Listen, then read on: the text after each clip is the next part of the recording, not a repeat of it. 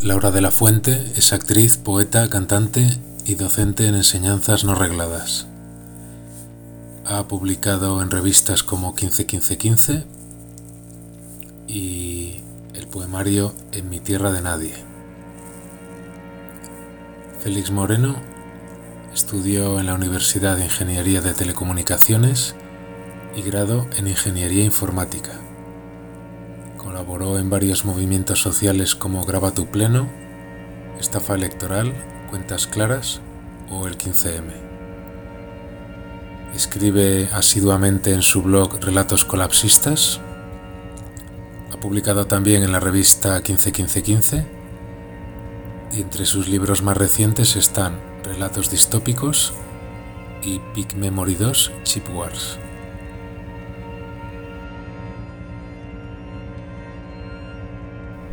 Laura y Félix se han animado hoy a subir conmigo a la popa inclinada del Titanic.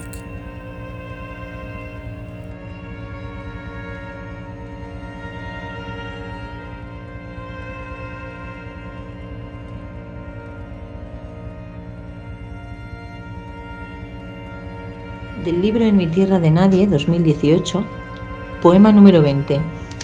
La nada avanza y tachado la palabra alejandrinos, porque son unos falsos alejandrinos. Un día caminé largo rato entre tinieblas.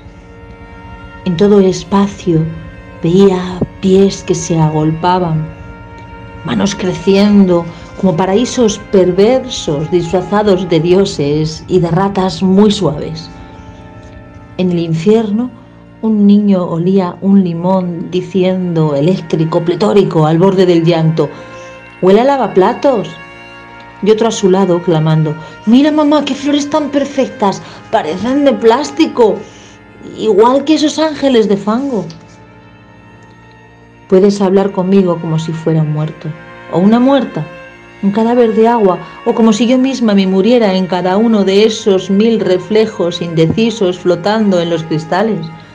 Allí mi cuerpo es otro, vestido y alargado, un desfile de rencor en cada poro avanza, un odio que ha venido de la escuela sin tregua, de una ceguera larga como el progreso. Lo envuelvo en celofán, lo tiro por el váter y no se va. Lo desdoblo, lo introduzco en mi boca, me desnudo delante de los escaparates y me hinco allí a rezar vomitando las ventajas, no quiero ser mejor, ni quiero nada de aquí. Aquí no existe sin el cementerio marino.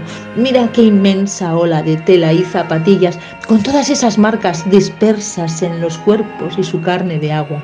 Allí es el infierno en la tierra exprimida, donde amamantan madres con dolor entre basura, rodeadas del plástico adiestrado en Europa.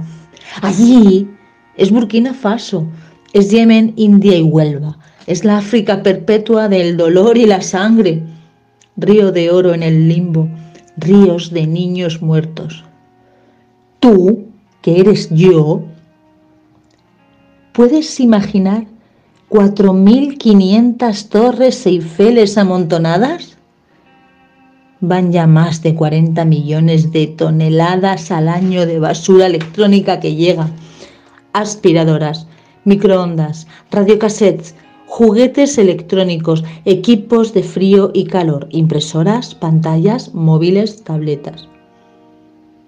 Plomo, cadmio y bromo.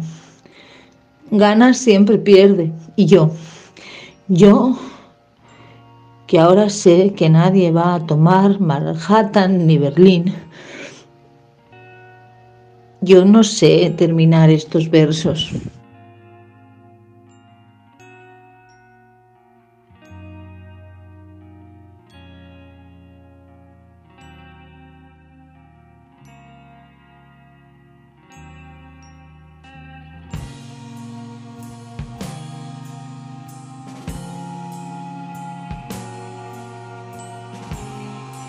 Buenas tardes, eh, la verdad que, tenía ganas de hablar contigo sobre todo lo que está pues, pasando en el planeta.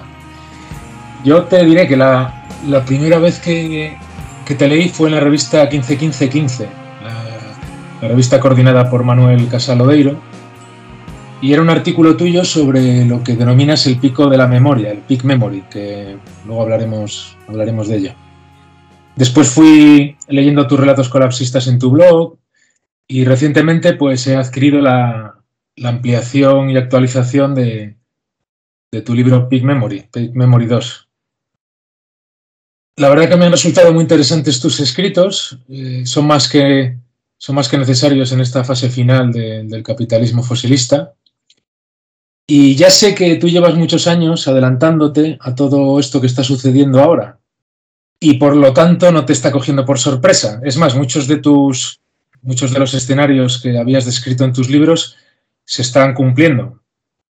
Eh, cuando se habla de estos temas se suele decir que nadie tiene la bola de cristal, pero en tu caso mm, muchos se lo están preguntando, yo creo, porque sí que es verdad que, que has vaticinado muchos acontecimientos del presente. Así todo, aunque lo vieras venir, yo quería preguntarte cómo estás viviendo esta crisis energética y de suministros, cómo estás viviendo estos acontecimientos que están ahora muy presentes en los medios de comunicación. Pues la verdad es que las cosas están yendo más rápido de lo que yo pensaba. Yo como mínimo pensaba que tendríamos 10 años todavía de, de que las cosas no, no se enrarecieran tanto pero desde... Yo, pues yo empecé a escribir en 2019, ¿vale? Antes del coronavirus, un poquito antes del coronavirus, y, y escribí ya un montón de predicciones que se han ido cumpliendo a pocos meses después por el tema del coronavirus en sí. O sea, muchas, muchos futuros distópicos de control de la población, de vigilancia, de límites en las fronteras, de usar la tecnología para controlar los movimientos de todo el mundo.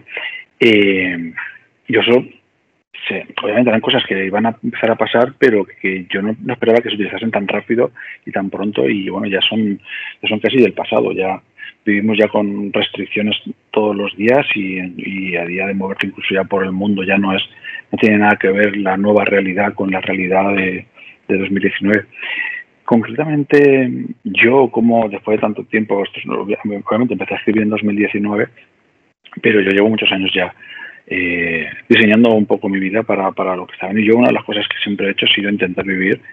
O sea, yo ahora a día de hoy yo puedo decir que prácticamente no hay nada que, necesite más de lo que tengo.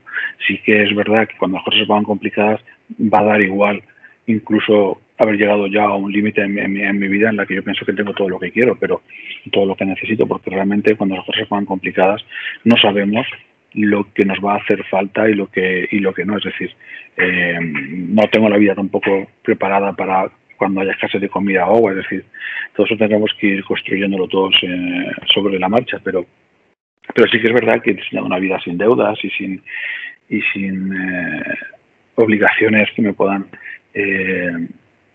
que, que, me hagan perder el tiempo en, en un momento en el que no sabemos solamente el futuro que nos va a esperar cada uno. Pero pero vamos, eh, también es verdad que no, no, he hecho todavía lo que mucha gente está haciendo, que ya irse al campo y empezar a, ser autosuficientes. Yo todo eso no lo he hecho, pero... Eh, perdona, vives actualmente en la ciudad, ¿no? Sí, vivo en, un, en, una población de población mediana, no en una ciudad. Si vives en una ciudad, probablemente sí que me hubiera planteado ir a una población más pequeña. Yo, creo que, ir al campo es una opción, pero que también se puede vivir en poblaciones de, no sé, entre 5.000 y 40.000 habitantes, creo que, la asistencia en ese tipo de, poblaciones no va a ser. De todas formas, insisto, tampoco eh, he empezado a diseñar mi, vida en, ya en lo que sería el momento ya del colapso, porque, como digo, la verdad es que es difícil de, predecir lo que va a pasar. Mucha gente, insisto, está comprando casas eh, en el campo, está empezando a aprender a cultivar. Yo todavía no he dado ese paso. O sea, lo que sí que es, tengo cierta libertad existencial y, no necesito mucho para vivir, que ya es mucho, supongo, para muchísima gente, por desgracia, no, no tienen esa opción. Pero, pero desde luego no tengo todavía un sitio donde escapar, entre comillas, porque además creo que eso de escapar no es la opción correcta, creo que es más organizarse y empezar a trabajar con tus vecinos a construir una comunidad resiliente. Yo creo que nuestros oyentes ya están familiarizados con, términos como colapso, crisis energética. Entonces no voy a preguntarte en qué consiste esta crisis energética, pero sí que me gustaría preguntarte si crees que esta crisis energética es coyuntural o es sistémica, porque hay mucha gente que, cree que, es un problema puntual y que volveremos a nuestras vidas de antes. Pues para empezar hay que entender que el mundo es finito y los y la minería es finita y la energía para hacer esa minería es finita. ¿Por qué? Porque nos ha tocado vivir en esa realidad. Es un mundo, planeta redondo donde hay una cantidad de energía, que además la mayoría de la energía que consumimos es de origen fósil y se acumuló durante millones de años y no es algo que podamos volver a tener eh, pronto. Entonces, hay una realidad matemática, científica, eh, que te dice que tarde o temprano, y teniendo en cuenta que nuestra sociedad se sostiene sobre combustibles fósiles o sobre energía que se acumuló en la explosión de las estrellas, como es la energía nuclear, pues ahora vamos a acabar. Eso por un lado. Por otro lado es cuándo y en qué momento estamos. Eh, hace tiempo que ya están avisando del peak oil y del pic de, y del del carbón y del pic del gas natural, que tienen que no se sabe muy bien cuándo van a llegar o se han llegado ya, pero otros paros tienen que llegar. Se están ya diciendo pues, los propios fabricantes, fabricantes, los propios explotadores de los pozos petrolíferos y tal, que ya parece que estamos llegando a esos picos. El tema del gas natural, de hecho, es uno de los motivos por los que ha subido tanto la electricidad en el mundo y en España últimamente. Puede ser ya que hayamos llegado al momento sistémico o estamos en un momento coyuntural temporal, pues el tiempo dirá, pero desde luego eh, si fuera solamente coyuntural y a estas alturas ya tendría que haber sido solucionado. Y sin embargo, cada, cada mes que pasa, cada semana que pasa, parece que las cosas van un poquito peor que la semana anterior. Eh, yo no era partícipe de que a, día de hoy somos ya en el momento ya de empezar a caer, pero creo que yo, que, que escribo libros que se llaman Relatos colapsistas, eh, tal vez están superando, pecando de optimismo. Es decir, parece que las cosas se pueden poner más complicadas de lo que parece y que lo que se va a solucionar eh, después del verano no se ha solucionado para este invierno, que probablemente dure para 2022 también. En fin, eh, es probable que también, de la misma manera que puede ser coyuntural, es también muy probable que hayamos llegado ya al momento en el que toca replantearse vivir con menos. Has hablado de tus relatos colapsistas Puede decirse que tu escritura abarca dos terrenos, por así decir. Por un lado, el de la literatura distópica, concretamente el relato o el microrelato, y por otro lado, el, de los ensayos científicos, el de los textos teóricos. ¿Puedes resumirnos, grosso modo, los libros que tienes publicados y en qué bloque podrían situarse cada uno de estos libros? Claro, sí. Yo empecé a escribir en 2019 eh, primero para, para revistas y, para mi blog. Y llegado un momento decido empezar a pasar a papel mis artículos de opinión y de ciencia ficción. Así yo, escribo mucho eh, sobre posibles futuros, eh, sobre, el futuro de la tecnología. y cómo con, mis sea, vamos a recapitular. escribo sobre ensayos, sobre analizando la tecnología de la energía, eso por un lado. Y con esta información yo mismo me baso en, mi, en mis propios ensayos para eh, escribir luego relatos de, ciencia ficción eh, sobre lo que basándome en esos datos, eh, esa realidad, por ejemplo, energética, la que hemos comentado antes, o, sobre todo mucho toco el tema de la tecnología, escribo muchísimos ensayos sobre las ventas de, aparatos tecnológicos, las fábricas, dónde están, cómo funcionan, cuánta producción tienen. O sea, analizo un montón de información de un montón de, fuentes para, para ver cómo va, cómo, va, cómo va afectando el tema de la energía, la realidad y con todo eso y viendo también entendiendo el mundo desde mi óptica de alguien que ha estudiado telecomunicaciones e informática, pues cómo puede afectar a la sociedad y cómo puede eh, eh, afectar al día a día de las personas. Y esos, son relatos de ciencia ficción. Eh, por desgracia, muchas veces esos relatos de ciencia ficción que escribo van más rápido y antes de lo previsto, se acaban convirtiendo en historias. Eso, me está pasando mucho, escribir relatos de ciencia ficción que después del coronavirus ya ha sido realidad por ejemplo, uno que se llama Puntos, donde los gobiernos contrataban a call centers porque estaban desbordados y necesitaban controlar dónde está la gente en todo momento vigilando sus teléfonos móviles, era una, historia de distopía. O sea, que un gobierno tuviese que contratar a un call center en la India para vigilar a, a sus ciudadanos y ver dónde están y hacer informes y tal. Y es una cosa que pasó, por ejemplo, durante el coronavirus para ver dónde se movía la gente, para que estuviesen en casa y tal. Eh, en fin, eh, es un poco lo que escribo. Y llegado el momento, como yo entiendo también que la energía es, eh, en mis propios artículos, en mis propios libros, hablo sobre el futuro de la información y dónde se va a guardar toda esa información y problemas que puede haber en el futuro con el tema del almacenamiento, digital, ¿no? de los discos duros, eh, de los ordenadores, me planteo pasar a papel como si fuésemos una copia de mi día a día en mi blog, de mis artículos de ensayo, de ciencia ficción, de opinión, eh, y empiezo a crear una cosa que se llama los relatos colapsistas. Son unos libros donde cada seis meses aproximadamente, a veces más, a veces menos, más o menos todos los artículos que he publicado en mi blog los paso a papel. ¿Por qué empiezo a hacer esto? Primero por, el, por la ilusión de sacar un libro, sabes que todo el mundo tiene la ilusión de sacar un libro una vez en su vida, y, también para que se quede en papel, para que si en algún momento las cosas se ponen complicadas, pues yo siempre tener la ilusión de que podré leer lo que he escrito en un ordenador. Eh, en, mis relatos y mis ensayos explico que un libro pues te puede llegar a durar, un libro normal actual te puede durar 100 años, mientras que cualquier rato que tengas almacenado en un ordenador suele durar 5, 10, 15 años y si lo cuidas mucho hasta 20 y bueno, y dando suerte que luego a lo mejor ya no puedas ni tener una máquina capaz de leer ese, esos datos. Entonces empiezo a escribir lo que se llaman los relatos colapsistas, que son, eh, ya voy por el volumen 6, que lo estoy acabando ahora, he escrito el 1, 2, 3, 4 y 5, y es un poco eso, todo lo que escribo, ciencia ficción, ensayos y opinión. Y luego aparte voy sacando recopilatorios de temáticos. Eh, están los Peak Memory, que son los libros donde yo, de todo lo que escribo, eh, recapitulo y creo un libro sobre el futuro de la tecnología y también sobre ciencia ficción tecnológica y tal, pero todo lo que tenga que ver con tecnología.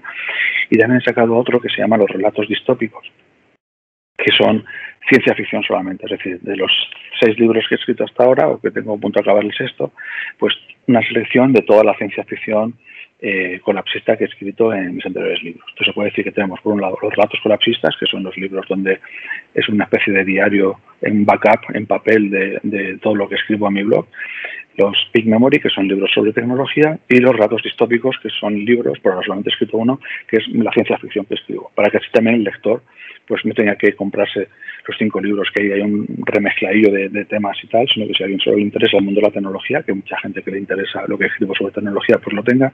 Para la gente que le gusta más la ciencia ficción, que no tenga que leer ensayos ni cosas técnicas y tenga solamente ciencia ficción. Y bueno, pues eso es un poquito toda mi obra a día de hoy. En tus relatos eh, describes escenarios venideros en donde salen a la luz las limitaciones de la tecnología. En ese sentido, podría percibirse cierto pesimismo, pero creo que hace falta enfrentarse a esa verdad. ¿Qué quieres conseguir con estos relatos? ¿Por qué has elegido ese tipo de escritura? ¿Y qué esperas? ¿Qué reacción esperas en la gente, en tus lectores? Bueno, al principio yo escribía por, por placer, bueno, sigo escribiendo por placer, es decir, de hecho, como soy un autor que me autoedito, no es que tenga muchísimos lectores, aunque cada vez va llegando mi obra a más gente pero lo hacía simplemente por el placer de, escribir. Tenía muchísimas cosas en la cabeza en los últimos 10 años sobre todos estos temas, todo el tema de, la energía y la tecnología que quería en algún momento pasar a papel. También lectores míos que antes de ser lectores eran personas que me seguían en redes sociales y me decían, todo, todo esto que cuentas en, tu blog o, en tu, o en redes sociales deberías de plasmarlo en, en, relatos y en libros porque porque la, gente me decía que era la primera vez que alguien estaba dando esos temas y tal, y porque no lo pasaba. ¿Por qué mm, elegí este tipo de escritura de mini relatos y tal? Porque es un poco el ritmo del blog. Eh, como son pequeños artículos de, para, para un blog, la gente tampoco le gusta mucho leer eh, grandes, grandes textos o una novela. Prefieren pues un tema, una historia corta, un, los ensayos a veces me salen un poquito más largos, a lo mejor salen unas decenas de páginas, pero vamos. Eh, saliendo. ¿Y qué quiero conseguir con mis relatos? Bueno, yo creo que como todo escritor, mm, lo que quiere ser leído. O sea, yo no sé si esto luego puede llegar algún día a ser una forma de vida o no, pero desde luego lo que sí tengo clarísimo es que yo quiero ser leído y quiero que mis ideas y mi punto de vista lleguen a la gente. Sobre lo de qué hay que decir o no a la gente las cosas como son o no, o si hay gente que al principio yo siempre lo, digo, me dicen, no, es que eres un catastrofista, ¿no? O que eres, lo que estás escribiendo eso no va a pasar y no sé qué tal.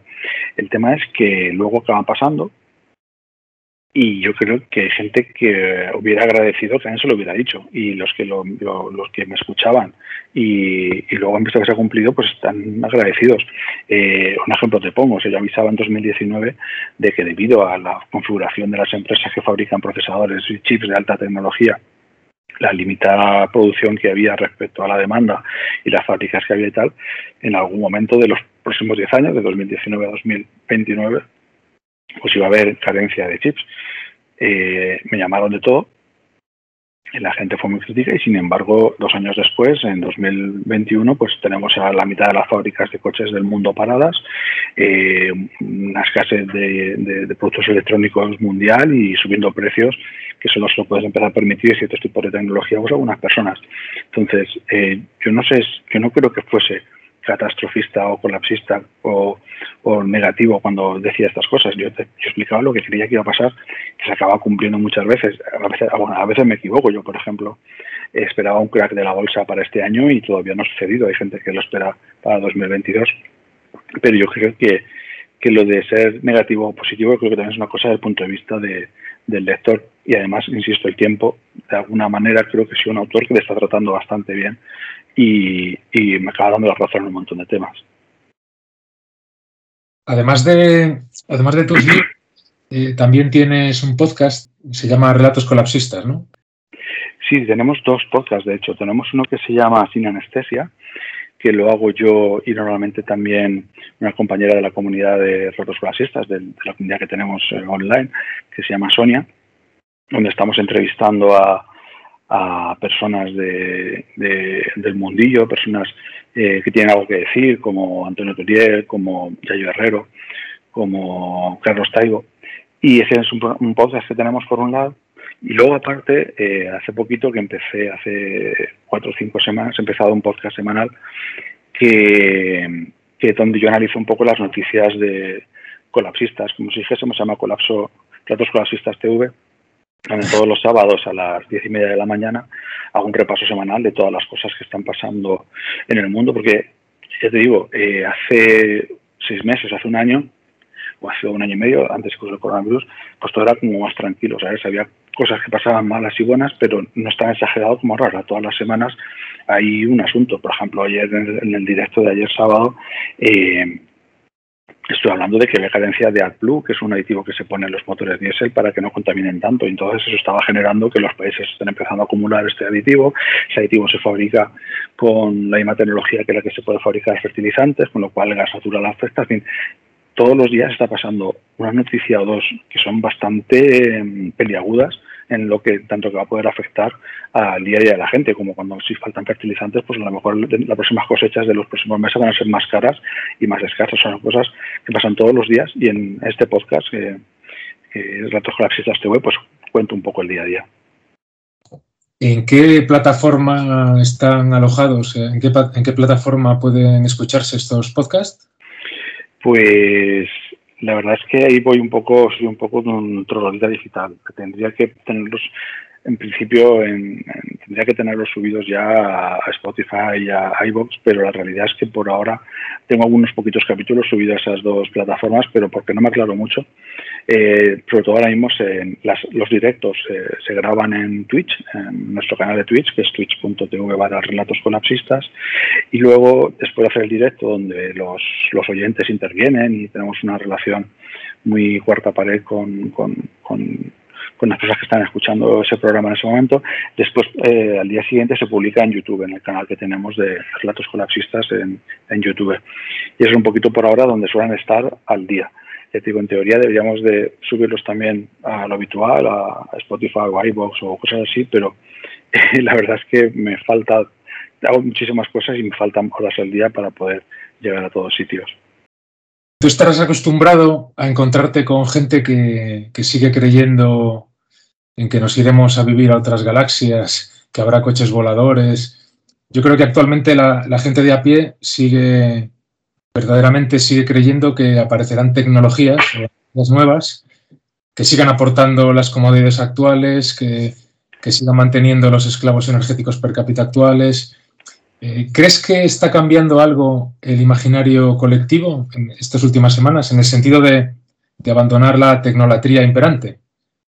Yo creo que no, en el colectivo no. O sea, ahora mismo la gente está viendo a súper ricos que se, que se pagan su propia carrera espacial y se generan sus, se fabrican sus propios cohetes, sus propias naves espaciales eh, y todo eso llega a la gente y les empapa de la alegría de la carrera espacial. Sí, y encima los admiran a estos millonarios que se van de turismo espacial. Encima. Sí, bueno, la admiración a los súper ricos es un clásico de, de, la, de, los medios de comunicación, supongo, en, en las sociedades capitalistas. Es decir, el, el admirar a, al rico y sus excentricidades cuando luego tú no tienes ni para comer, creo que es un clásico de, y lo de, la, los viajes espaciales pues es como lo máximo, o sea, es como cuando en, los egipcios se hacía un, un, una pirámide, pues era como lo máximo lo que la gente podía aspirar, que era tener tu propia pirámide, ¿no? Pues ahora es tener tu propio cohete para ir al espacio.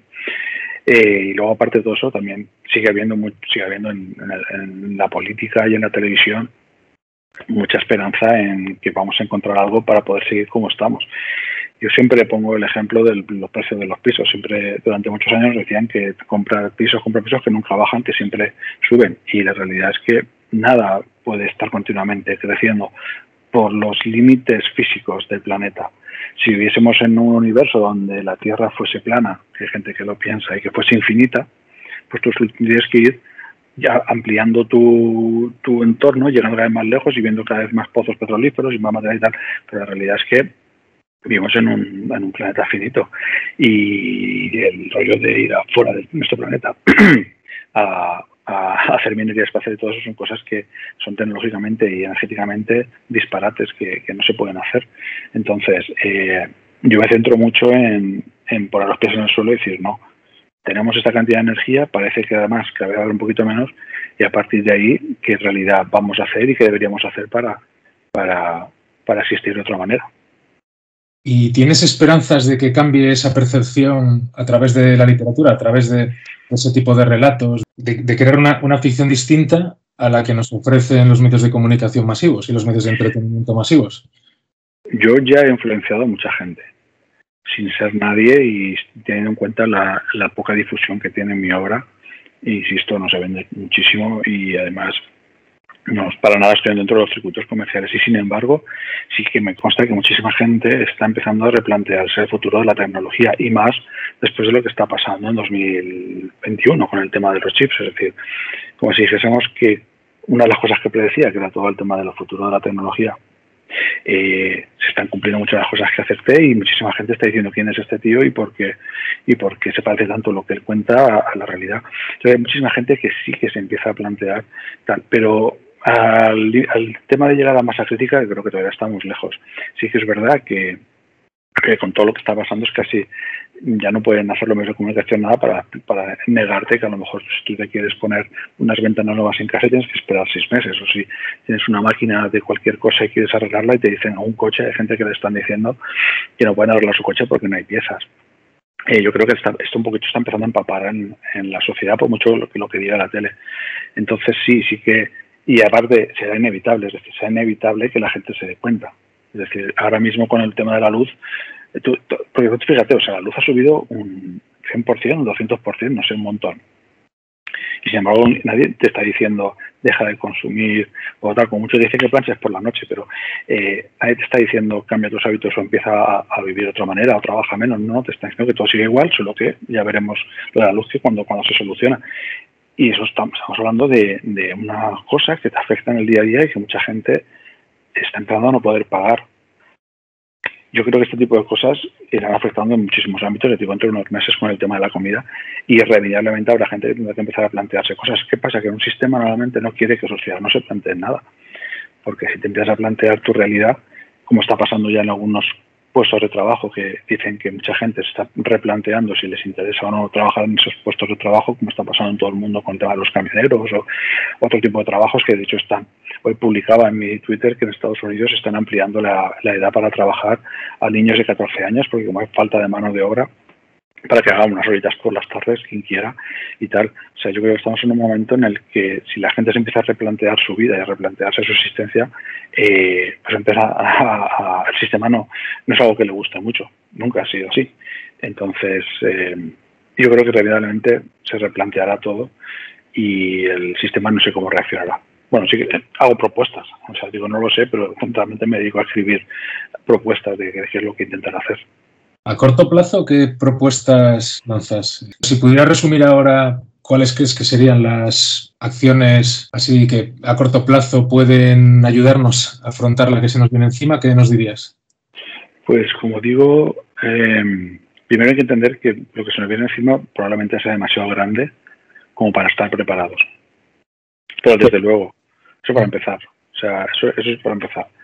Si realmente pasan las cosas que pueden pasar y la energía disminuye tanto como puede disminuir en los próximos 5, 10, 15 años, da igual, creo yo, lo mucho que te prepares. Pero creo que es interesante empezar a, aprender cosas, a aprender a cultivar, empezar a, a, vivir en un sitio que tenga agua. En fin, he escrito en mis, en mis libros, están repartidos hay varios artículos sobre estos temas digamos, sobre todo en uno que se llama fase 0 y fase 1, donde recomiendo que la gente se organice en comunidades, que empieces a comprar. No, yo no, no te estoy diciendo, haz esto y vas a sobrevivir, pero te digo, empieza a hacer este tipo de cosas que te van a ser muy útiles si las cosas se ponen un poco complicadas. Entonces explico pues que eh, tengan un sitio donde tengan agua, un sitio donde tengan capacidad de producir algo de comida, hacer trueque con, la gente que te rodea. Eh, también no olvidar el ocio, eh, tener un ocio eh, sin tecnología eh, electrónica, o sea, intentar vivir la vida sin tanta tecnología. Y es un poquito en esos dos artículos, sobre todo fase 1 y fase 0, donde te voy explicando también, pues, si vives ya en el campo y puedes tener alguna gallina, pues aprende a, cuidarlas y tener tal. Em, y vive, intenta vivir, bueno, una de las cosas que sí que intenta mucho es, de hecho en la propia fase 0, es intenta vivir sin el móvil, eh, yo creo que el móvil es una herramienta que aparte de para espiarnos nos esclaviza de mil maneras y yo creo que eh, cuanto menos tiempo necesitamos tener el móvil, aunque es imprescindible y ya se encarga la sociedad y el sistema de, que no sea de que sea imprescindible intentar vivir lo menos eh, con él porque además hay muchísimas formas de, que te genera adicciones. en fin, es, digo, estos dos artículos de fase 0 y fase 1, que son muy sencillitos, suelen tener tres, cuatro páginas cada uno, repaso un poco todos los puntos para, para, tener una vida un poco más sencilla y un poco más resiliente y también, creo yo, un poco más feliz. Yo creo que el principal enemigo, el principal enemigo que tenemos por delante, creo yo, es el, el mito del progreso, el culto a la tecnología. Y yo creo que tus relatos, no sé si de forma intencionada, contribuyen a derrumbar ese mito. Más allá de que la gente se dé cuenta de que la tecnología tiene grandes limitaciones y todo eso, yo te quería preguntar si en tus propios relatos propones algún tipo de mito diferente que sustituya a ese mito del progreso. Si en, alguno de tus relatos propones mitos en paz con la naturaleza, mitos que se fundamenten en, en la cooperación, o dicho de otro modo, si escribes relatos utópicos, pues en la línea de obras como Ecotopía de Kallenbach o El municipalismo libertario de Woodchin o, La vía de la simplicidad de Ted Trainer, si algunos de tus relatos han ido por esa línea. Pues yo creo que todo eso es algo que debería de, de decidir mis lectores. Yo he tocado todos los temas que comentas. Una cosa sí que tengo clara, que lo que sí que toco mucho es la desmitificación. Desmitificación. Yo tengo, toco, temas de tímidos, pero sí que también desmitifico. Es decir, muchos de mis artículos son para poner en, su lugar, por ejemplo, a alguien que es vegano, que vive en el primer mundo, en el sistema capitalista, o, hablo mucho de hasta qué punto tiene sentido una criptomoneda en un mundo en el que la energía es decreciente. Muchos de mis artículos son para, para hacer caer mitos, muchísimos. Yo creo que es uno de, las, de los temas más recurrentes en, mi, en mis lecturas. Es decir, yo mm, mucho intento, más que decirte dónde tienes que ir, dónde no tienes que ir. Tengo un artículo que se llama No hagas nada, donde aún reconociendo que, no, que, lo que propongo en ese artículo eh, no va a salvarte ni va a salvar el sistema porque no depende de ti, depende más de la sociedad, de la política, de, las guerras de poder, pero sí que te recomiendo eh, que, para hacer cosas que no van a ir a ningún sitio, mejor deja de hacerlas. Ejemplos, pues en vez de comprarte un coche eléctrico, ves andando, utiliza eh, transporte público o en vez de, de cambiarte los frigoríficos por unos más, más eficientes y los que tienes tirarlos a la basura, pues déjate como está, ¿vale? es un artículo muy de muy práctico de deja de hacer tonterías, estate quieto, sobre todo estate quieto. Y si quieres hacer algo, haz algo en, dirección a donde, donde he comentado antes, al tema de autoorganizarse y todo eso. Pero yo creo que Bueno, poco a poco sí que verdad que estoy construyendo un relato de, una sociedad, te digo, en la fase 0 y fase 1 son dos artículos, tengo también artículos sobre ocio colapsista, sobre cosas que puedes hacer que te van a llenar lo mismo que, que, las cosas que, que, tienes ahora con muchísima tecnología, sino que Internet es una cosa muy útil, pero también es muy, muy peligrosa y se utiliza mucho para, para hacer el mal para el control de la población, que puedes hacer una sociedad sin internet, una sociedad sin ordenadores, que puedes hacer para no aburrirte, porque para mí es muy importante el, ocio. O sea, yo no, no, no, creo que nadie realmente, bueno, algunas personas sí, porque depende de cada ser humano, pero yo creo que, que una vida en la que solo tu vida solo sea cultivar comida y tener agua, pues tampoco creo que sea una vida que merezca la pena vivir. Pero hay gente que eso sí que le llena. Pero sí que intento diseñar realidades en las que sientan la tecnología, eh, muy, mucho vida en comunidad, mucho eh, desarrollarte a ti mismo de, tus inquietudes y tal, siempre desde un punto de vista de baja huella energética, pues sí que ofrezco alternativas y formas de existir que, a lo mejor son más compatibles con la realidad energética del planeta, porque insisto, eh, yo soy colapsista y considero que va a llegar el colapso, pero por, no lo deseo. Es, pero es que eh, matemáticamente, analizando la realidad física del planeta, es remediable. Esta existencia, esta, esta década, o sea, este, este siglo o siglo y medio que llevamos viviendo con energía, que cada día tenemos más, yo creo que es una fantasía existencial de la que muchos, muchos científicos viven engañados y mucha ciencia ficción vive engañada. hemos comentado antes de, la entrevista hay muchísima ciencia ficción, bueno, casi toda, o el 99,99% de la ciencia ficción, que, que trata, que se imagina el futuro con energía infinita. Bueno, yo creo que es un, error, no sé si quieres luego que lo analicemos eh, era una pregunta después, pero creo que, que, que ver la realidad como desde el punto de vista de un humano que ha vivido en estos siglos, siglo y medio con energía infinita, te impide ver o desarrollar unas ideas de futuro acordes con los límites físicos del planeta. Sí, la verdad que la verdad que la gente anda muy despistada con esto de, de la nube, con las redes sociales, con internet, con los bitcoins y no es consciente de los requerimientos energéticos y de materiales que necesita internet. Incluso te puedes encontrar con ingenieros de telecomunicaciones que ignoran todos estos requerimientos. Yo ahora estoy leyendo tu libro Peak Memory 2.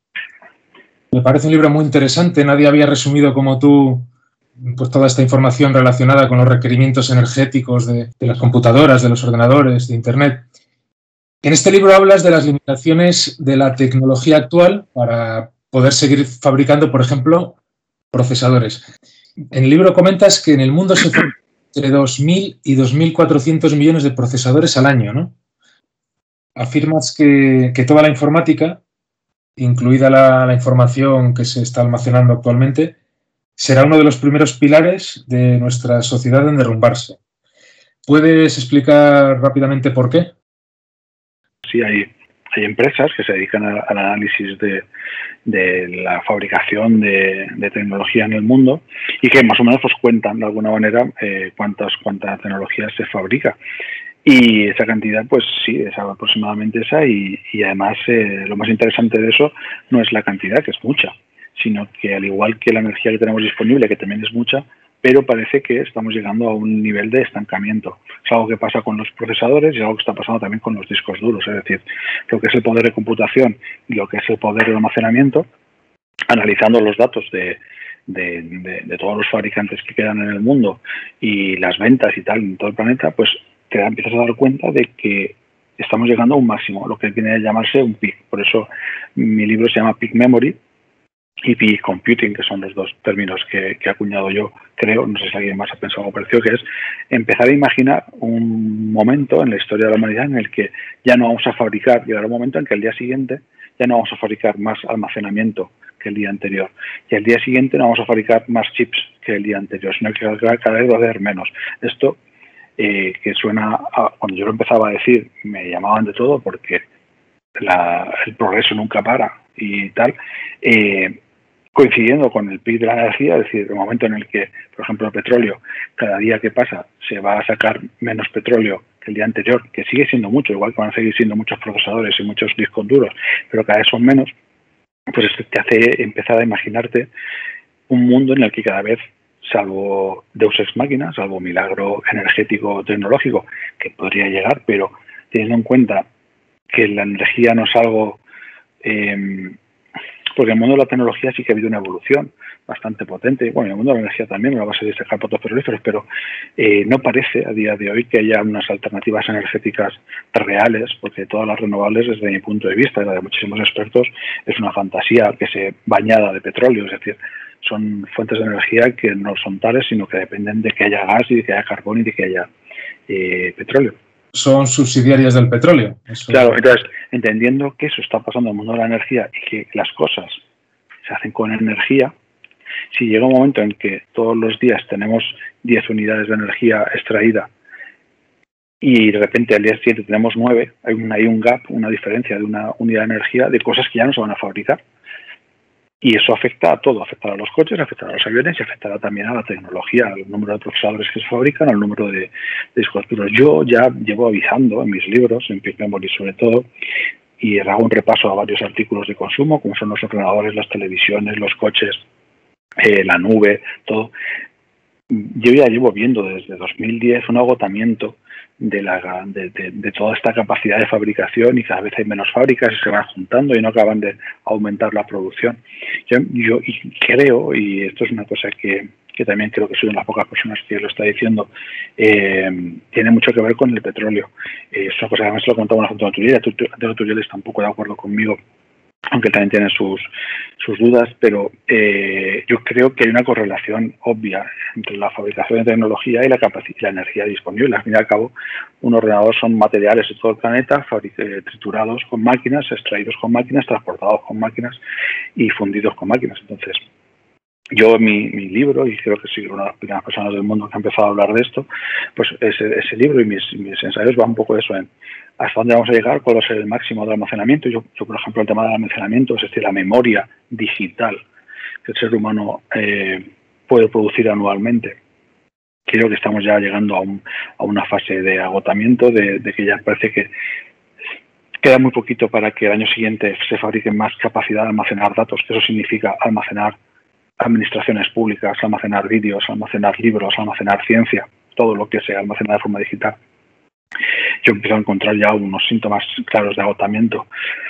Y eso es serio, esto es serio, si realmente es así, porque eh, estamos hablando de que llegado un momento, que todavía no ha llegado, pero yo lo, lo espero para esta década, llegará un momento en que tendremos que empezar a decidir qué guardamos y qué no, porque ya no habrá más capacidad de fabricación que el año anterior y habrá que empezar a, borrar cosas. Esto que ahora es una ciencia ficción, y, más ciencia ficción sonaba en 2019, hay gente que empieza a decir quién es este tío y qué está pasando, porque, insisto, eh, todo depende de la energía, depende de la capacidad de fabricación y la informática no, no vive en un universo paralelo que no dependa de, de, la energía disponible.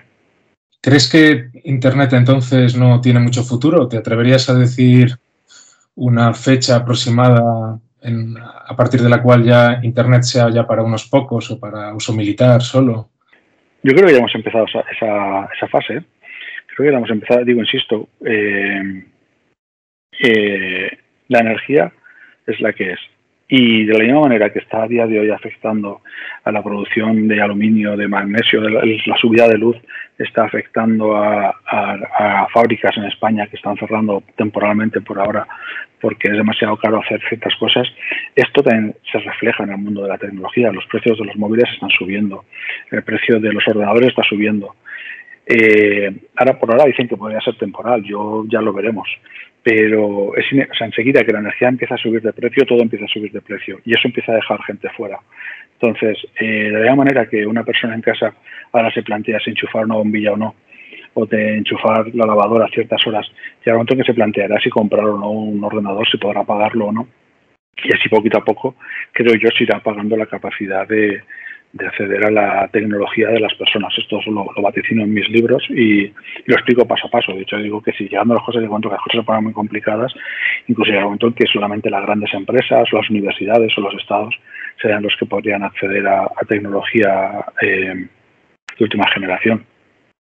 Todo esto suena muy ciencia ficción, lo sé, y los oyentes que estén escuchando este podcast seguramente les parezca fantasía, pero eh, hay que entender que si la energía no es, infinita y el mundo no es infinito, tarde o temprano se ya tiene que llegar. Y, cuando llegue, pues yo creo que habrá que estar eh, preparado, por lo menos tener un plan B. Hay varios autores que han reflexionado sobre cómo se almacenará la información en las próximas décadas. Por ejemplo, Carlos Taibo en, su libro Colapso, o Manuel Casalodeiro en, su libro La izquierda ante el colapso de la civilización industrial, sí que comentaban, muy por encima, pero lo, lo decían, que el futuro del almacenamiento de la información va a ser el retorno al libro. Yo quería preguntarte cómo crees que se podrá almacenar pues de 50 años en adelante. Mira, para empezar, voy a contar una cosa curiosa que está pasando estos meses extraños. Eh, la producción de celulosa, que son árboles triturados, eh, también tiene un pico, tiene un máximo de producción. Y para, para fabricar más papel tienes que triturar selvas y plantar pinos o eucaliptos. Básicamente esa es la forma en la que tenemos de fabricar papel del váter y papel para hacer libros o cómics. Pues fíjate que últimamente en Estados Unidos hay carencia de celulosa porque se utiliza sobre todo para hacer cajas de cartón para enviar pedidos de Amazon. Esto lo digo porque para que te hagas una idea, ya antes de entrar en, el, detalle, en el tema concreto de la tecnología, para que te una idea de que hasta la celulosa puede escasear, hasta la celulosa puede ser un problema a la hora de, guardar la información porque no haya suficiente. Eh, pero eso es una, una, cosa, una anécdota, una cosa curiosa. Te voy a contar otra anécdota interesante y es que, bueno, en, el, en Grecia y en Roma había muchísima producción literaria había se, producían muchísimos libros de filosofía, de ciencia eh, y también muchos libros de novela ligera, muchísima ciencia ficción y fantasía. Es una cosa que no sabe muchísima gente, pero había muchísimas, muchísimas obras de, de ciencia ficción y novela ligera. Tengo un artículo que se llama, está publicado en Relatos Colapsistas 3, que se llama Novelas griegas, las etiópicas y el futuro de los libros donde cuento una cosa curiosa que, a la que me baso eh, en unos estudios de, gente que se dedica a recuperar estas obras de, hace dos mil años y que, bueno, básicamente, eh, además hay gente en la Universidad de Alicante, hay una, una rama de, estudio en la Universidad de Alicante que lleva una historiadora que se llama María Paz López, que tocó mucho el tema de, del tema de la información, de, estas novelas y tal. Y básicamente la, de esas novelas, de, de filosofía nos ha llegado bastante de, hace dos mil años, pero de toda la historia de la, novela ligera eh, enteras de hace dos mil años, solamente nos, nos quedan tres novelas. O sea, eh, novelas enteras de cuando la época de producción literaria de, Grecia y Roma eh, hace dos mil años, solo nos quedan tres obras. Las demás han desaparecido. ¿Por qué desaparecieron? Bueno, porque mantener una biblioteca cuesta dinero y cuesta energía. Tú tener una biblioteca funcionando con sus obras y que no se estropeen, y no estoy hablando de una biblioteca de un pueblo, te estoy hablando de una biblioteca del siglo XX, del siglo XXI, porque al día de hoy lo que se hace es que se tiran libros, se compran continuamente de una forma a veces hasta estúpida y, que sea un insulto para cualquier amante del libro que se haya que vaciar eh, bibliotecas, tirar libros para comprar nuevos solo porque hay subvenciones que gastar. Pero antiguamente tenías una biblioteca de X ejemplares y tenías que mantenerlos durante, mantenerlos durante, durante más de durante cientos de años, no, no era una cosa de, de que lo tenías ahí, duraba 20 años y luego te da igual lo que le pasara, ¿no? Tenías que hacer copias y, y distribuirlo y tal, entonces tiene un coste energético para, para quien gestionase esa biblioteca. Esa biblioteca la gestionaban obviamente estados y grandes ricos y llegado un momento siempre en ese tipo de tesituras de que hay un coste energético y hay un espacio limitado y una capacidad de copia eh, de, esos libros para que se mantengan vivos a concretos, pues toca hacer un triaje y toca tirar algunos y otros que no. Y llegó un momento en la historia de la humanidad se decidió que había que salvar la filosofía, que había que salvar la ciencia, pero que la novela ligera pues no era tan importante todas las historias de ciencia ficción y fantasía, que insisto, eran muchísimas en esa época, pues casi todas se acabaron tirando o mm, más interesante todavía, reutilizando. Es decir, el propio papiro o el papel, el soporte en el que estaban escritas, se reutilizaba, se borraba lo que había y se escribía encima nuevas copias de filosofía y tal. Y gracias a eso, gracias a que no se tiraron y que se borraron, se escribieron encima, aún se siguen recuperando a día de hoy fragmentos de novelas y libros de esa época, eh, de hace dos mil años, en la que había muchísima literatura que se consideraba interesante. Ahora, día del siglo XX, del siglo XXI, hay mucha gente que diría, pues, qué barbaridad hicieron, porque ahora sería muy interesante leer esa ciencia ficción y esa fantasía que se escribió hace dos mil años, que por cierto es otra historia muy interesante que no vamos a entrar a fondo, se parece mucho a la ciencia ficción y la fantasía desde el siglo XIX a, ahora. De hecho, son casi las mismas historias. Esto en el mundo de la informática también puede pasar. Ahora, si llega un momento en que eh, gobiernos, estados y tal tienen que empezar a elegir qué cosas se van a tirar y qué no, porque una supuesta eh, escasez de, almacenamiento digital, pues habrá que decir que se borre y que no. Y a lo mejor en los archivos de televisión española dicen que hay que borrar las noticias, o a lo mejor hay que borrar los programas de corazón.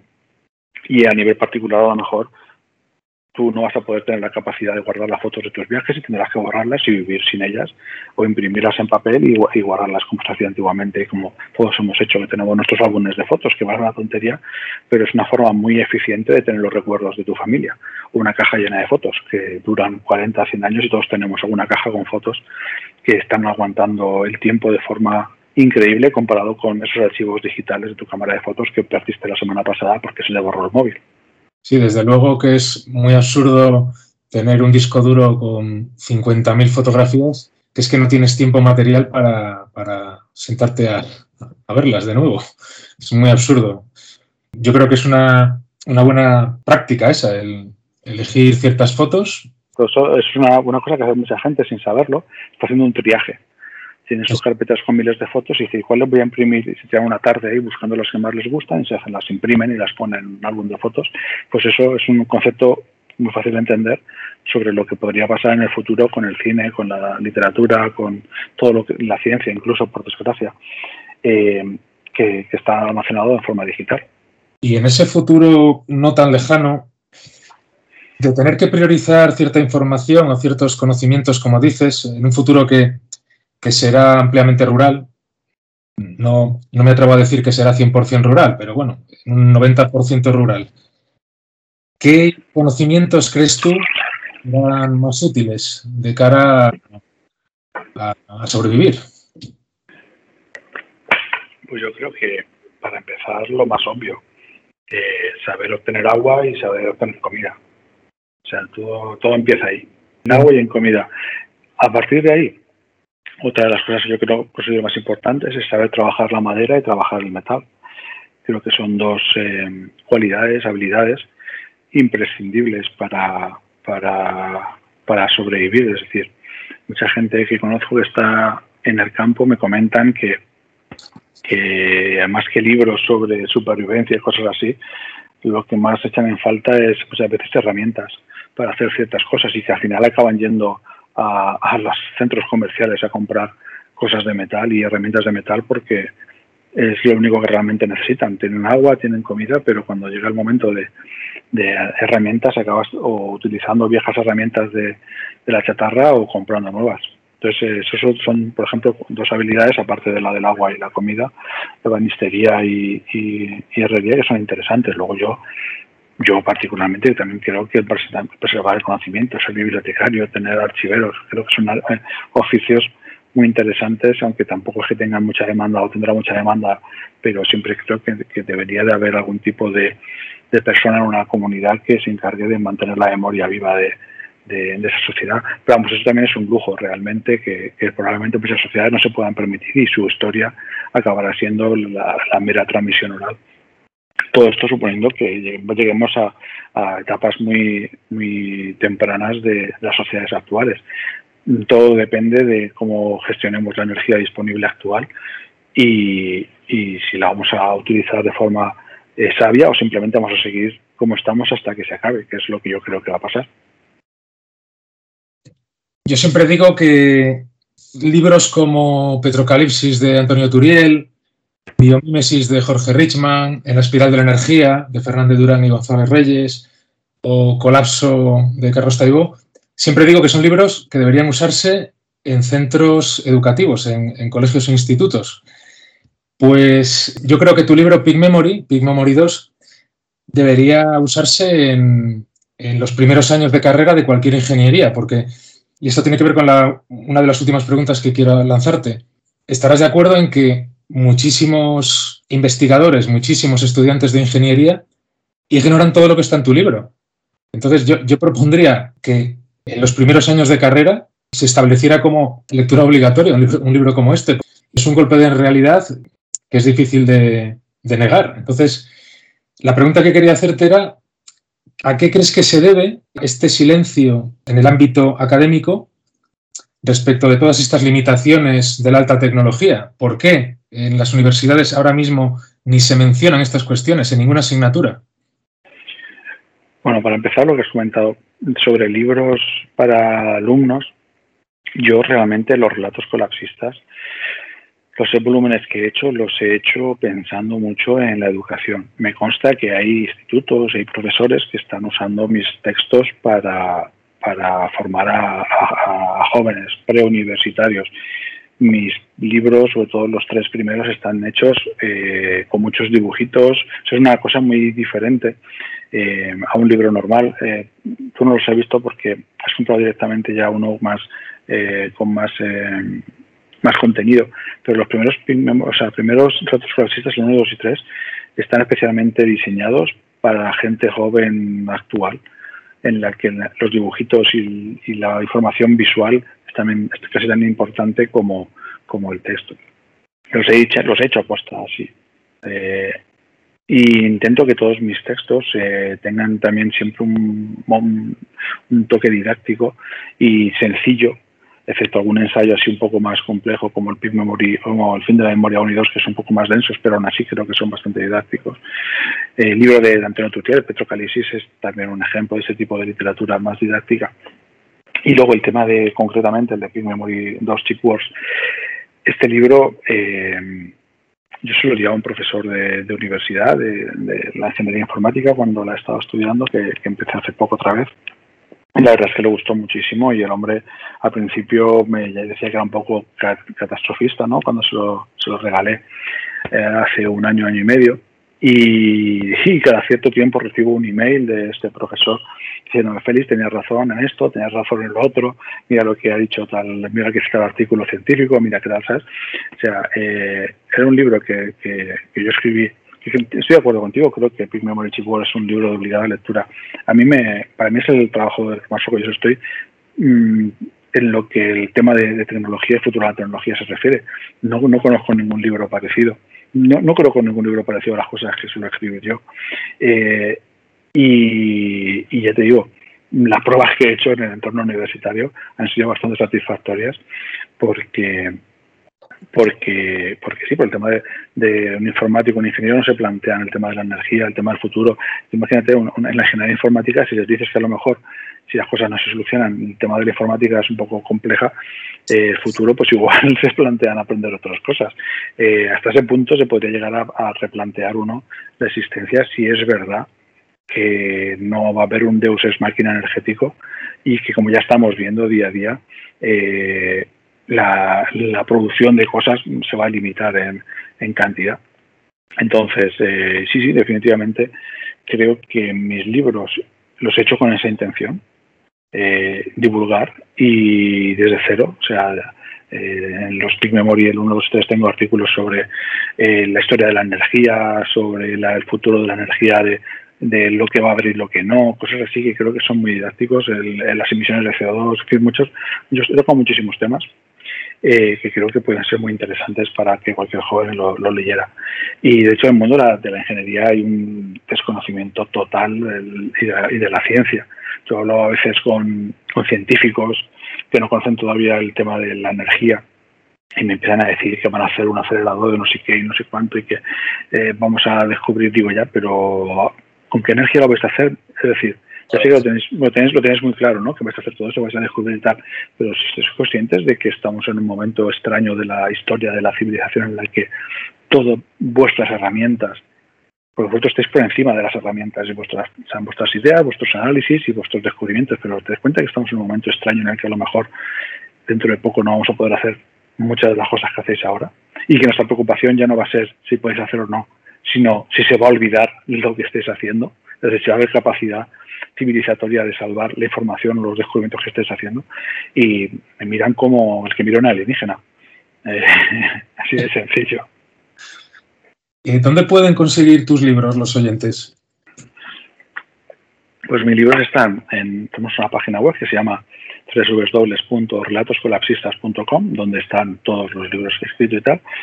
Pero a día de hoy, lo pueden, en esa página web, también pueden contactar a mí, a felix, felixmoreno.com, para dárselos yo directamente, eh, autografías y tal. Pero sobre todo, la única vía a día de hoy es a través de Amazon, que no es algo que me, que me alegre especialmente, pero es el único sitio donde mis obras autopublicadas pues se pueden vender. A mí me gustaría que algún día estas obras que ahora digo son muy de nicho y además muy, o sea, mis, mis, mis cositas, las cosas que escribo, que tampoco llegan a casi nadie no hay nadie que le interese. Me gustaría que algún día este tipo de cosas se pudiesen comprar en cualquier librería y entrar en los circuitos habituales de, de literatura, pero también entiendo que lo primero, que no soy nadie. Segundo, que mis obras son muy complicadas para el mundo real, es decir, eh, son obras que son relatos, son historias, ensayos que van muy contracorriente y muy, muy, muy, muy. Y, mi forma de, escribir también es muy, muy vulgar, entre comillas, comparado con, con los estándares que se piden, pero también muy antisistema más allá de lo que una, concepto de antisistema y entiendo que a nadie le interesa este tipo de, de, obra a la hora de, de promocionarlo pero por otro lado se están vendiendo bastante bien los libros y poquito a poco van, van llegando a más gente con lo cual en el fondo sí que hay un interés real en el público solo que la editorial no entiende este tipo de literatura colapsista o sea de hecho la literatura colapsista está empezando a ponerse de moda ahora pero suele ser una literatura que habla de, tangencialmente el colapso, pero siempre desde el punto de vista de soluciones y buen rollismo. Es decir, eh, no conozco prácticamente ninguna editorial que publique libros que directamente digan que todo se va a acabar y, que las cosas no, no, tienen solución. El libro de la teoría puede ser uno de los primeros que ha empezado a abrir ese tipo de camino, o los has comentado tú antes, pero yo te digo, eh, creo que no es un, tipo de literatura que te abra muchas puertas en, las grandes editoriales. Sí, es verdad que quizás en, las series se está poniendo muy de la cuestión del colapso, pero desde un punto de vista que ignora completamente las condiciones materiales.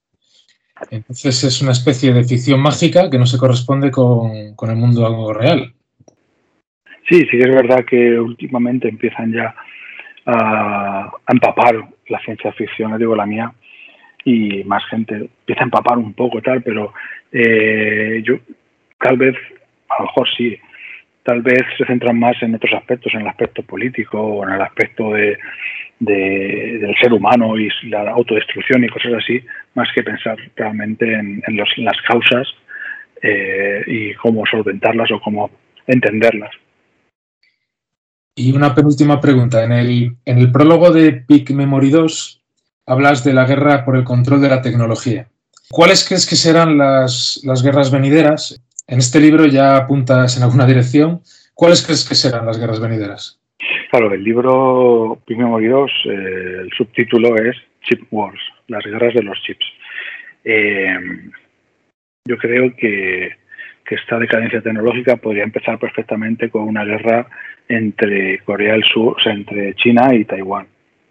Ahora mismo en el mundo la alta tecnología solo se fabrica en dos partes del planeta. Se fabrican en fábricas que hay en la isla de Taiwán, que por cierto fue una isla que incluso iba a ser española hace 500 años, y en la península de Corea del Sur. Ambas están eh, en Asia y ambas están relativamente cerca y junto con otras zonas como Japón o, Singapur son los centros tecnológicos y financieros de Asia. Es una zona muy, muy caliente en la que eh, ya desde la Segunda Guerra Mundial Estados Unidos ha estado haciendo y deshaciendo para crear países y crear y separar países, por ejemplo, como pasó en Corea de, en la península de Corea o como en la isla de Taiwán, que era parte de China, pero que Estados Unidos ha vivido de forma independiente, sin ser oficialmente un Estado de 50 años. En fin, yo creo que, que si una de mis pronósticos, pronósticos Félix Moreno, ¿no? o, o Nostradamus Félix Moreno, yo digo que el día que caiga una bala en territorio de Taiwán o en territorio chino, o un misil o algo, cualquier día que caiga la primera bala, la tecnología tal y como la conocemos y el Internet tal y como lo conocemos podría llegar a su fin y podríamos tener que empezar a, a pensar en nuevas formas de Internet y nuevas formas de tecnología, probablemente más mediocres, porque creo que todo depende de la paz mundial. Eso me digo que la tecnología, el microchip tal y como lo conocemos, ha sido gracias a, a 50 años de paz, de paz en Occidente.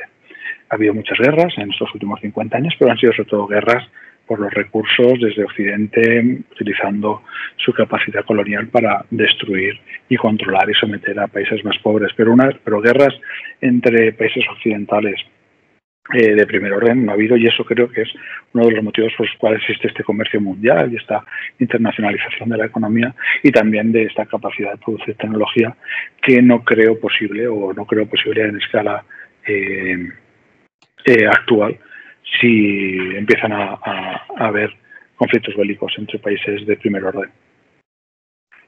En el capítulo 13 haces una propuesta conceptual hay más propuestas conceptuales en el libro que ayudan a entender lo que está pasando ahora mismo. Hablas de coste civilizatorio. ¿Puedes describirnos en qué consiste este concepto? Sí, muchas veces en el mundo, eh, yo no sé si alguien, porque yo no, no he estudiado economía ni tengo conocimiento de otros autores que a lo mejor están escribiendo cosas parecidas, pero muchas veces cuando uno se plantea hacer algo en el mundo actual es una cuestión de dinero, ¿no? En plan, quiero eh, el mundo de los microchips, por ejemplo, dice Europa, pues yo quiero haya una fábrica de microchips. Es más, te voy a contar, eh, hay políticos en la comunidad valenciana que dicen, ¿por qué no montamos una fábrica de microchips en, en Valencia? O ingenieros de telecomunicaciones del Colegio de, de, Ingenieros de Telecomunicaciones de Galicia que dicen, no, vamos a montar una fábrica de chips en Galicia. ¿Y cuánto dinero cuesta? Y ya cuando le dices cuánto dinero cuesta, se empiezan a cojonar, ¿no? Pues le dicen, no, pues te puede costar entre 20.000 y 100.000 millones. Y ya un político ya empieza a cojonarse. Cuando empiezas a hablar esas cifras, se les queda un poco cara de, de oh, hostia, os pensaba que era más barato. Pero es que incluso aunque tengas la capacidad de poner el dinero sobre la mesa, como puede ser Estados Unidos o Europa en su conjunto, que para, ellos no es tanto dinero, luego hay una cosa que, que, que, no suelen tener en cuenta, que es el coste civilizatorio. El coste civilizatorio es un término que acuñado yo, que significa eh, que para que tú tengas, eh, y por ejemplo, una fábrica en Taiwán que haga los microchips más avanzados del mundo, has tenido que tener primero unas inversiones durante décadas en I+D, en ingenieros, en tecnología, en know-how que se llama, en saber hacer. Y, y, pero no solamente eso, luego por debajo tiene que haber universidades, tiene que haber centros de, centros de negocios, tiene que haber eh, centros tecnológicos, tiene que haber muchísima gente enseñando y, y, creando tecnología. Por debajo de eso tiene que haber toda una sociedad preparada para sustentar las universidades que por encima, económicamente, tecnológicamente. Tiene que haber también todos unos servicios, eh, tiene que haber unos recursos por debajo eh, hídricos, energéticos y y la defensa, por ejemplo, una cosa que tampoco se lo tener en cuenta, que lo cuento en, en el coste exterior, que es la defensa. En la isla de Taiwán se hace lo que se hace porque tiene a todo Estados Unidos y todo el ejército de Estados Unidos defendiéndolo, de, por ejemplo, de China. Eh, todo eso son un montón de personas. Y luego, más importante todavía, no solamente eso, es que tienes que tener todo un mercado mundial que tenga ganas de comprarte esos procesadores para que el dinero que, de esas ventas se pueda reinvertir y llegar a ti. Eh, ¿Hasta qué punto se puede montar una fábrica de microchips donde tú quieras soltando dinero, sin tener ingenieros, sin tener infraestructura, sin tener recursos, sin tener universidades, sin tener unos servicios y sin tener eh, una capacidad de existir en ese sitio? Eh, pues lo que yo lo, esa es mi teoría, ¿no? Yo digo, eso es lo, yo lo llamo el coste civilizatorio que no se tiene en cuenta. O sea, para poder fabricar unos pocos chips de última generación en dos partes del mundo hace falta todo el planeta, todos los recursos del planeta, todos los, todos los consumidores, todos los esclavos, todas las expoliaciones de recursos, todo el transporte marítimo. O sea, no es una cosa aislada que se pueda aislar quirúrgicamente y la puedes mover y poner donde tú quieras, sino que es una cosa que requiere de toda una civilización para poder producir ese bien. Eso lo llamo yo coste civilizatorio eh, y el tiempo me va dando la razón. Por ejemplo, yo pronostico que sí que es muy bonito esto de que vamos a poner chips en Estados Unidos o en, en Europa y vamos a soltar el dinero, vamos a poner una fábrica y ya está. Pero yo pronostico que están condenados al fracaso porque no están teniendo en cuenta el coste civilizatorio, no están teniendo en cuenta lo complejo que va a ser formar ingenieros durante años en universidades especializadas, no están teniendo en cuenta los recursos, no están teniendo en cuenta la energía, no están teniendo en cuenta dónde viene todo, que es algo que además nos estamos enfrentando a día a día hoy con el tema de, del corte de la cadena de suministro. Es decir, yo solo, solo acuñé en 2019 y 2020 y lo llamé coste civilizatorio y a partir de ahí toda mi filosofía o todas mi, mis teorías mm, se basan en ese tipo de conceptos de, de, coste civilizatorio para entender la realidad. Todo empezó con un artículo que se llamaba ¿Cuánta gente hace falta para encender una bombilla? que explica un poco desde mm, una persona que vive en una alcaldía y quiere tener una bombilla, toda la gente que tiene que trabajar para él aunque él se crea una persona independiente y aislada, toda la gente que tiene que trabajar, ese libro que recomiendo, cuánta gente hace falta para encender una bombilla de Félix Moreno, para que ese esa persona que se cree aislada y autosuficiente, pero que tiene una bombilla que ha comprado en una ferretería, realmente requiere de la mitad del planeta solo para él, para que tenga una bombilla en casa y hacerla funcionar. Ya ni te cuento para tener un ordenador. Y ya para, acabar, ¿qué proyectos colapsistas nuevos tienes entre manos? ¿Estás escribiendo algún libro? Pues tengo eh, Relatos Colapsistas 6, que es el último libro que estoy acabando de, recopilación de artículos y, ensayos y ciencia ficción de mi blog, que lleva ya 180 páginas, 190. Yo solo, publicar estos libros, o básicamente su fecha de publicación es cuando llego a 200, 250 páginas y lo publico. Ese es el momento en el que está listo para publicar.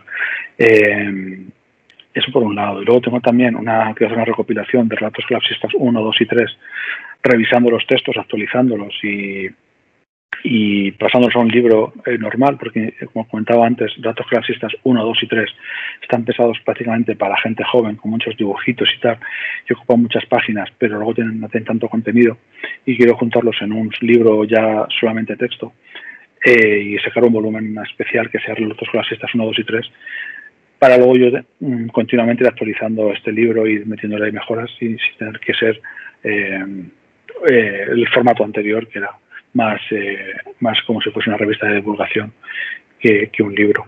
Entonces, ahora mismo son esas dos cosas. Trato casitas 1, 2 y 3, que quiero empezar pronto a, hacerlo. Además, lo hago yo todo. Hago el diseño, la maquetación, la portada, todo lo hago yo. A veces me echan mano eh, compañeros y compañeras de la comunidad, como Sonia también, que, me ha ayudado muchas veces a revisarlos, o, o Diana, que una, una chica de, que también me ha dicho que va a echar una mano con las, con, las revisiones de los textos. En fin, poco a poco la gente me ha echado una mano. Y eso, digo, Ratos unos con las estas 1, 2 y 3, que va a ser un volumen, y Ratos con las estas 6, que está a puntito de, estoy a puntito de, acabarlo, empezar a maquetarlo y prepararlo. Pues Félix, muchas gracias por, por este rato. Pues a ti. Eh, muchísimas gracias por la entrevista, la verdad. Y feliz colapso. Eh, bueno. que sea lo que tenga que ser. Eh, intentaremos eh, adaptarnos, ¿no? Un abrazo. Un abrazo.